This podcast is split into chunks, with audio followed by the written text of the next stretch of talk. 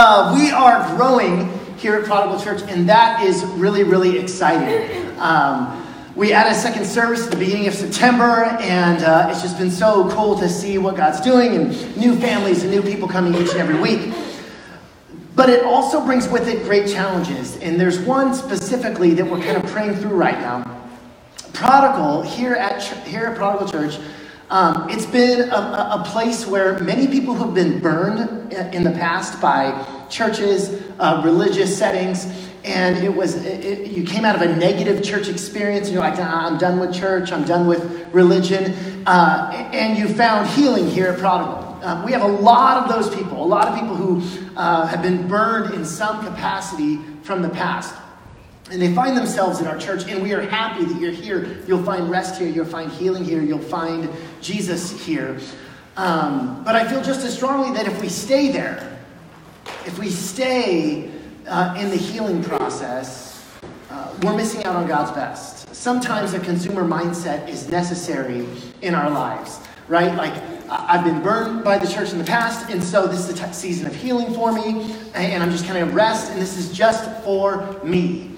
Uh, yes, that is good and right, but there, that's just a season. We're not supposed to stay as a consumer, but to move toward being a blessing to others. And for those of you who have been burned before, you were part of a church or organization that maybe used you. They used you for your volunteer hours. They used you for your money. Um, uh, maybe they didn't show that they really cared about you and your family. I'm not asking you to be a part of that kind of place again. I'm asking you to help us build something new, build something different, a different kind of place, a community uh, that, that really puts a pre- preeminent and prominent place on loving God and loving people.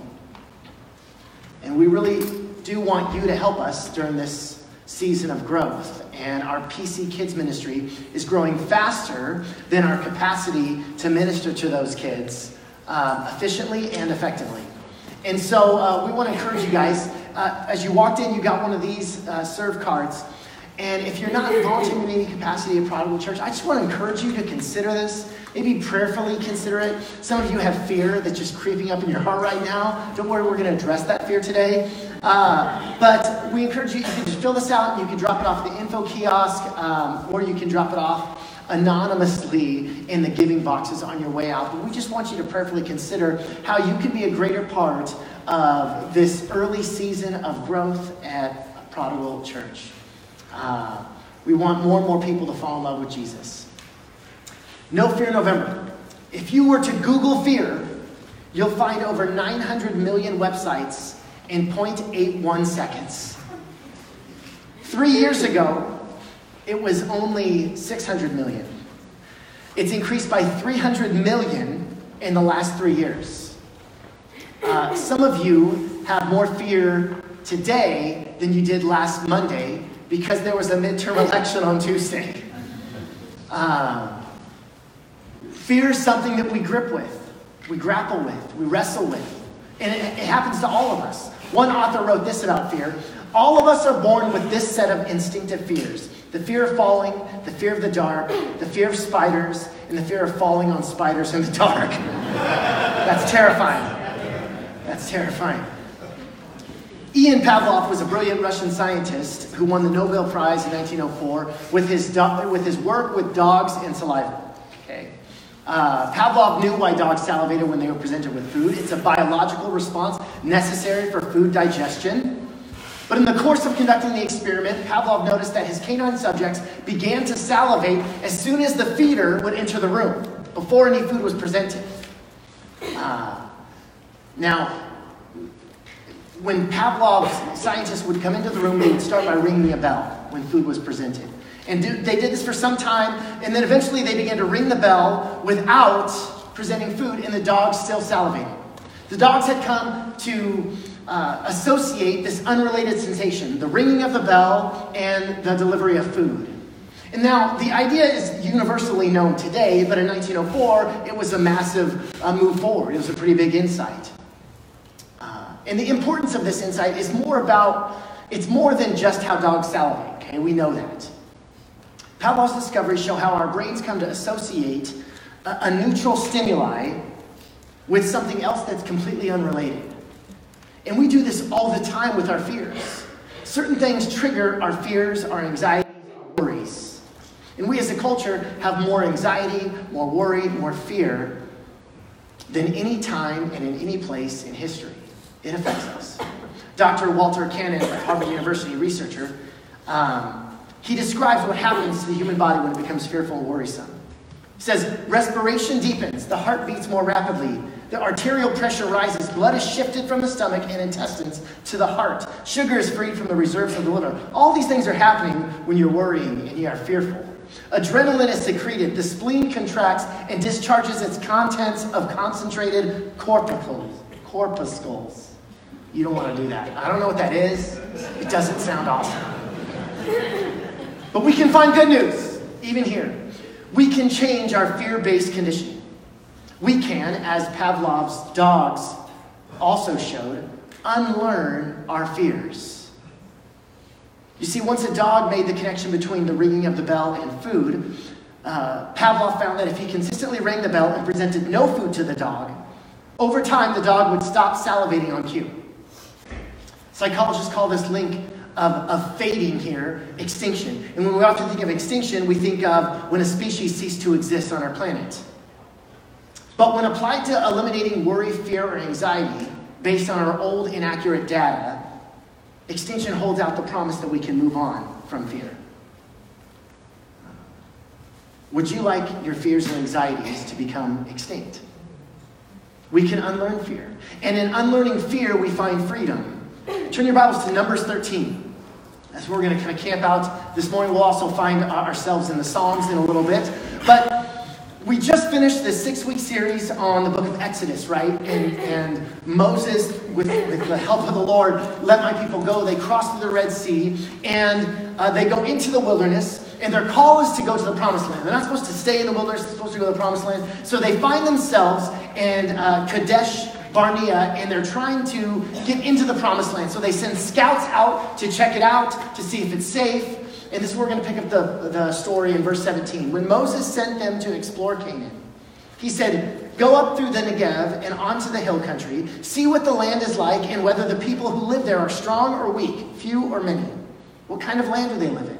Is it good or bad? What kind of towns do they live in? Are they unwalled or fortified? How's the soil? Is it fertile or poor? Are there trees in it or not? Do your best to bring back some of the fruit of the land. It was the season for the first ripe grapes. So they went and explored the land. They gave Moses this account. We went into the land to which you sent us. It does flow with milk and honey. We looked at this milk and honey. It's probably goat's milk, and it's probably date syrup. Uh, doesn't quite have the same ring to it as milk and honey, uh, but it's flowing.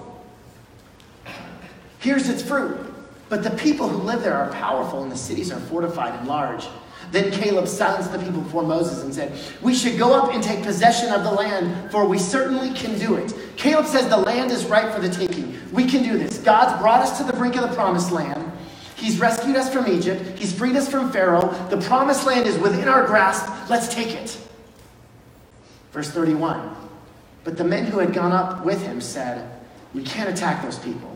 They're stronger than we are. And they spread among the Israelites a bad report about the land they had explored. Fear is contagious.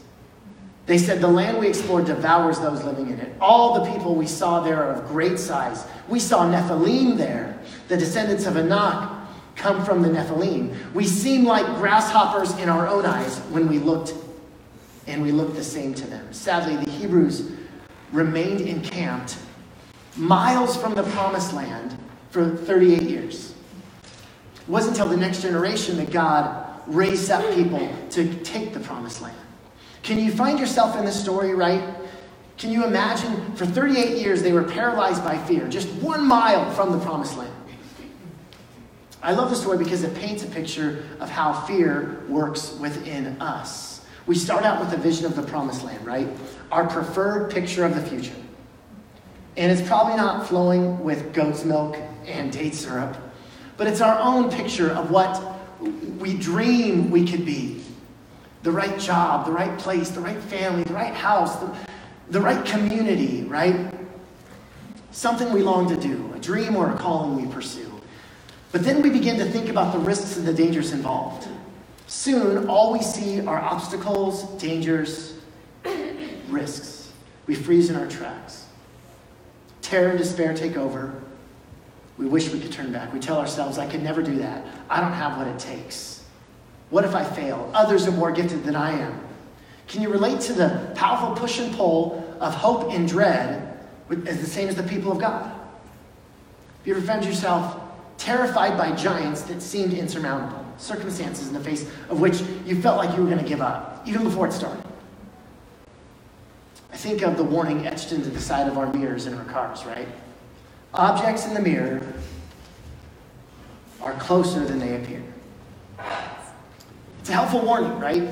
The shape of the mirror makes things look smaller than they actually are. So if you don't take that into account when changing lanes, you could have a disaster, an accident.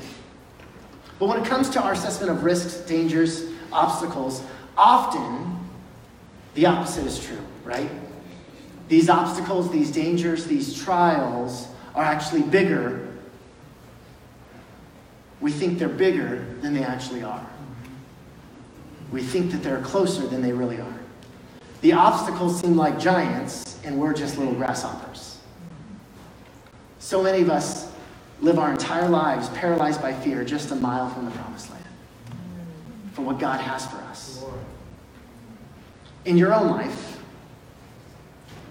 what obstacles seem like giants? Uh, is it a struggling child? Is it a frustrating boss? Is it a difficulty in your relationship? Here's how it often plays out in our lives. When fear begins to control us, we uh, catastrophize our situation. Uh, we all become teenage girls and we make it way bigger than it actually is. Uh, the phrase is we make a, a, a mountain out of a molehill. We do this all the time. All of our problems seem bigger than they actually are. In other words, we're seeing things worse. We're assuming they won't get better.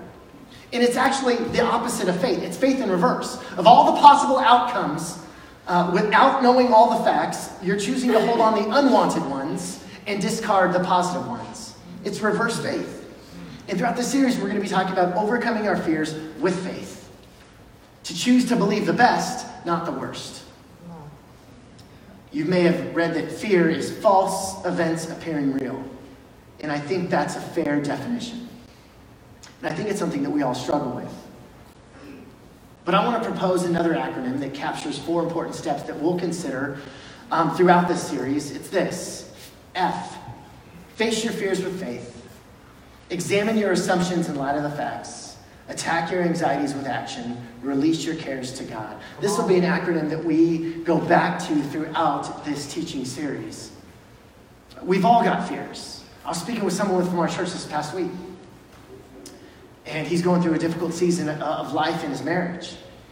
And he says, John, my greatest fear in the world is that I lose my family. And he said, What's the sermon on this Sunday? I said, Fear. We've all got this. Sometimes fear, our fears take the form of procrastination, right? I think that those two are married procrastination and fear. It's fear is hidden. You can hide fear in procrastination. And it may look something like this I don't really want to talk to this person or confront this person, so I'll put it off and I won't talk to them. Maybe they'll forget or the problem itself will just disappear. It won't, it'll get worse. Or I'm scared of how much this bill is going to be, so you get the bill and you don't even look at it. Right? You know it's there, you might have an idea of what it is, but we put it off till the very last moment. I think it's due somewhere around the 15th. Maybe I'll look at it at the 14th. If you're like me, procrastination leads to fear. It grips all of us to one degree or another. Everybody has fears. The early church, the Bible says in Acts 1, verse 8, that, that you are to be my witnesses in Jerusalem, in Judea, Samaria, to the ends of the world.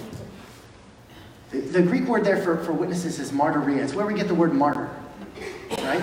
Someone who dies for a cause, for a belief, for a faith. a martyr. So Jesus tells us before he ascends into heaven, you shall be my martyrs, my witnesses into all the world. It's beautiful. And they were. Uh, when you were baptized in the early church, you were signing your own death sentence. There was great fear in proclaiming Jesus as Lord because that means Caesar is not. In the early church, and for the last 2,000 years, people have proclaimed Jesus is Lord by baptism, dying to our old life, being raised to new life in Christ. And next Sunday, we're going to be baptizing people. Uh, right now, there's seven people from our church that are going to be baptized, and we just can't wait. We're going to have like a, a cow's feeding trough of water right here. And people are going to unite themselves with 2,000 years of Christian history of saints of old, identifying with, with Jesus, dying and rising to new life. Maybe baptism is something you've procrastinated with. I'm not going to get in front of people. Uh, I go to church every Sunday. God knows. I want to encourage you. Is that fear? Is that fear? Is God stirring in your heart? No, I'm Christ for life. Jesus has done this for me. Jesus was baptized. We see the example throughout the scriptures. I'm going to proclaim publicly that I belong to Jesus. It's the death certificate to the old life and the birth certificate to new life in Him. Let's be people who risk for faith, not procrastinate for fear. Mark Zuckerberg, Facebook's founder and CEO, noted that the best, best, best bit of advice he's ever received came from PayPal CEO Peter Thiel. He said this The biggest risk you can take is not taking any risk. The amygdala, the part of our brain that, that makes us defensive, it's risk averse, right? It, it keeps us safe, but it also keeps us cozy when God might be calling us to step out of our comfort zone. Its job is to identify risks, dangers, obstacles, and protect you from them. And that's a wonderful blessing, but it can save your life, but it can also keep you from living. Right? We don't take any risks for fear of what could happen, for what if. At some point, we've got to face our giants. At some point, we got to say, I'm not a grasshopper. I can take it. We can do this in Jesus' name. Uh, one of my favorite characters in the Bible is David. And I think this next year we're going to be doing a sermon series kind of going through the life of David. But he's, he's an incredible man, incredibly complex man, authored many of the Psalms that we have in our scriptures. And in Psalm 3, uh, I want to f- focus in on there. If you have Bibles, you can turn there, but it'll be on the screens. It says this in the intro, a psalm of David when he fled from his son Absalom. Uh, just context David's king, uh, his son does a mutiny against him. He loves his son Absalom. But his son rises up, builds an army, and overtakes the throne for a season. David's on the run. He literally, the, the world is caving in on him. He has people after him. Uh, he is running for his life. He says this, verse 1 Lord, how many are my foes? How many rise up against me? Many are saying of me, God will not deliver him. But you, Lord, are a shield around me, my glory, the one who lifts my head high. I call out to the Lord, and he answers me from his holy mountain. I lie down and sleep. I wake again because the Lord sustains me. I will not fear, though tens of thousands assail me on every side. This is true. Uh, we have nothing to fear. Forrest said it two weeks ago, and I, it's so beautiful. Love gives fear something to fear. That's right. Jesus tells us that perfect love casts out fear. As we are filled up with the love of God, fear falls by the wayside. The passage here in verse 3, it says this You are a shield around me. You are a shield around me. It'll be on the screens. Uh, it's a very telling phrase. Why? Because there were, in the ancient world, there were two kinds of shields, two types of shields. And the first one is the little shield right here. You'll see it in this sculpture. The little shield, you put it on your arm, someone would swing, you could block it, you could also use it as a weapon. But this is not the kind of shield where you could say, it's around me, right? In no sense of the phrase would that shield be around you. Now, you can move it around you, but it itself isn't around you. It's just too small. There's another kind of shield. It's this large one here. It's a couple different pieces. It's about the size of a door. And it wraps around the person. This is the shield that David's referring to. But what, what's that shield for? It's not for hand to hand combat, right? It's too slow. You don't take that kind of a shield into a one on one battle. No. You only use that shield when you're following your general to go besiege a fortress. It is a shield that doesn't avoid danger, it's a shield that goes into danger. You use it when you're approaching a wall or a fortress and enemies would throw arrows and balls of fire you. You've seen this in the movies. When you're besieging a fortress, when you're capturing enemy territory, this is the kind of shield you would use. David says, I'm scared, I'm scared, I'm scared. But I remember you're my shield around me. The shield of God's protection here is for when you're going forward, not when you're retreating. It only works when I'm obeying. It only works when I'm following. It's when we're following our orders forward. We're following Jesus into the battlefield. The shield is of no use if you're running away. It actually will hurt you. If you're running away, that shield doesn't protect you. Its design is to protect you when you're running forward, not when you're retreating backward. In the midst of fear, are you moving forward with the shield of God around you? Or are you retreating, weighed down by something that's meant to protect you? I want to invite Noe and the band to come up, and I want to close with this. C.S. Lewis is one of the great influences in my life. Uh, and his greatest influence, besides Jesus, was a Scottish man by the name of George MacDonald.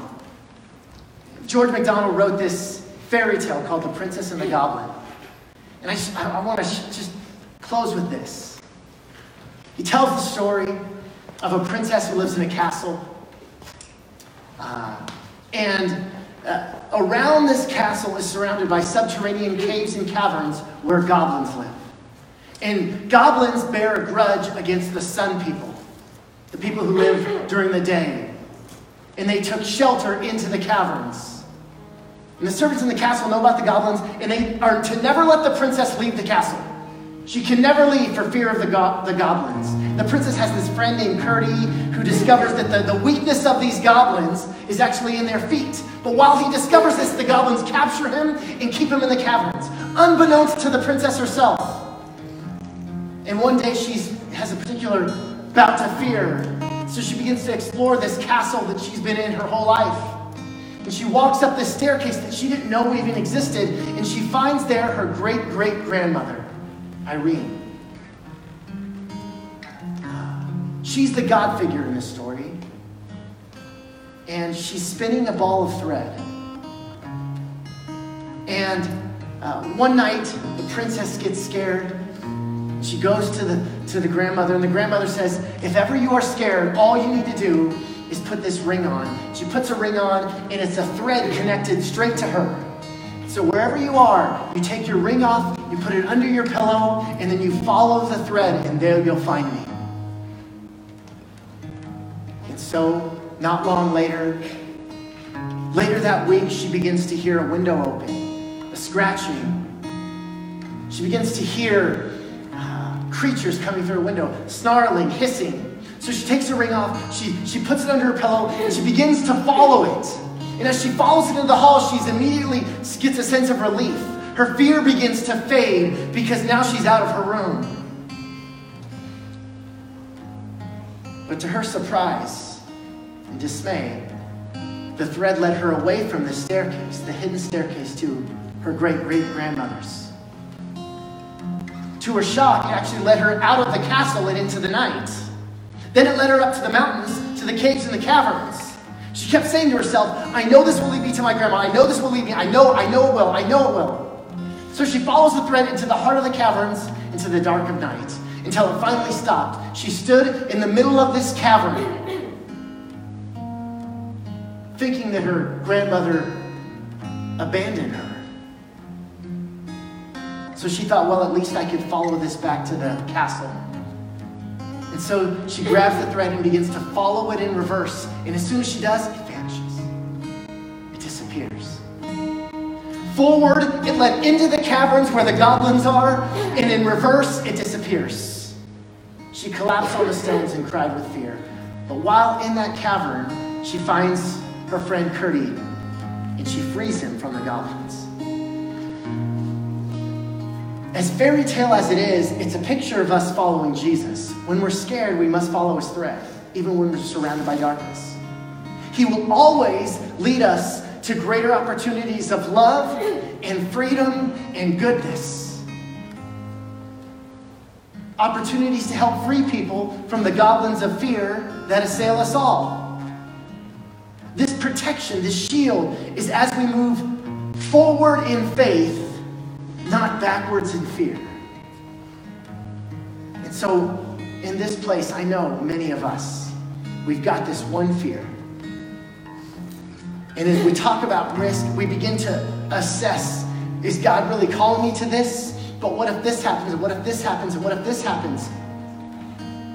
If fear is assailing you, and if you were to risk it, if you were to take that risk and follow that thread forward, and it led to greater love, greater goodness in our world, greater freedom, that fear is not from God. Jesus himself followed the thread, and it led him to Calvary's cross, bearing the weight of the evil in the world, in transforming that grotesque cross, that weapon of execution, into something of hope and peace and love. He overcame sin and death because we can't. Jesus himself followed that. How, what does it mean for you to follow it forward? To live under the shield of God's protection. How is God calling you to take greater steps in faith for you, for your family, for your loved ones, for your community, for your church? How is God calling you to move forward in faith rather than backward in fear? Father God, I pray in Jesus' name that we declare with our own hearts and our lives that you're the King, you're the Lord. Father God, we thank you for the ways in which you have freed us from our fears. We thank you for the ways in which you freed us from the chains that bind us. God, I thank you for that, that you call us out of our castles of comfort. That you call us out of our churches of comfort into a wild world to make a difference, to be a part of the kingdom of God, of bringing heaven to earth. Father God, I pray that we do that in a greater way. And I pray, God, that fear subsides. For those who are struggling to sleep at night because of fear and anxiety, we pray in Jesus' name for your shield of protection to be upon them, God. For those who have been a mile from the promised land, seeing its fruit, but remaining still because of fear, we pray, God, that they cross that threshold in Jesus' name. I pray, God, even now that there's a resolve in our hearts, stirred by your Spirit, for us to cross that, to cross the border into Canaan. Father God, we thank you that you, your Spirit leads us. And it might lead us into some places that we never thought it would lead us. But God, it's for the purpose of freeing those enslaved. It's for the purpose of greater love and goodness and righteousness and justice in our world. Help us to live that kind of way, God. Let, God, I pray against fear in our church, in our lives, in our minds. And God, for some of us, that means we need to turn off the TV. We need to turn off the news. For some of us, that means we need to turn off our phones. God, I pray that our, our hope is found only in you. We love you, Jesus. You're the King of our heart. Draw us into more love away from fear. In Jesus' name, amen. Would you stand as we declare that God is the King of our hearts?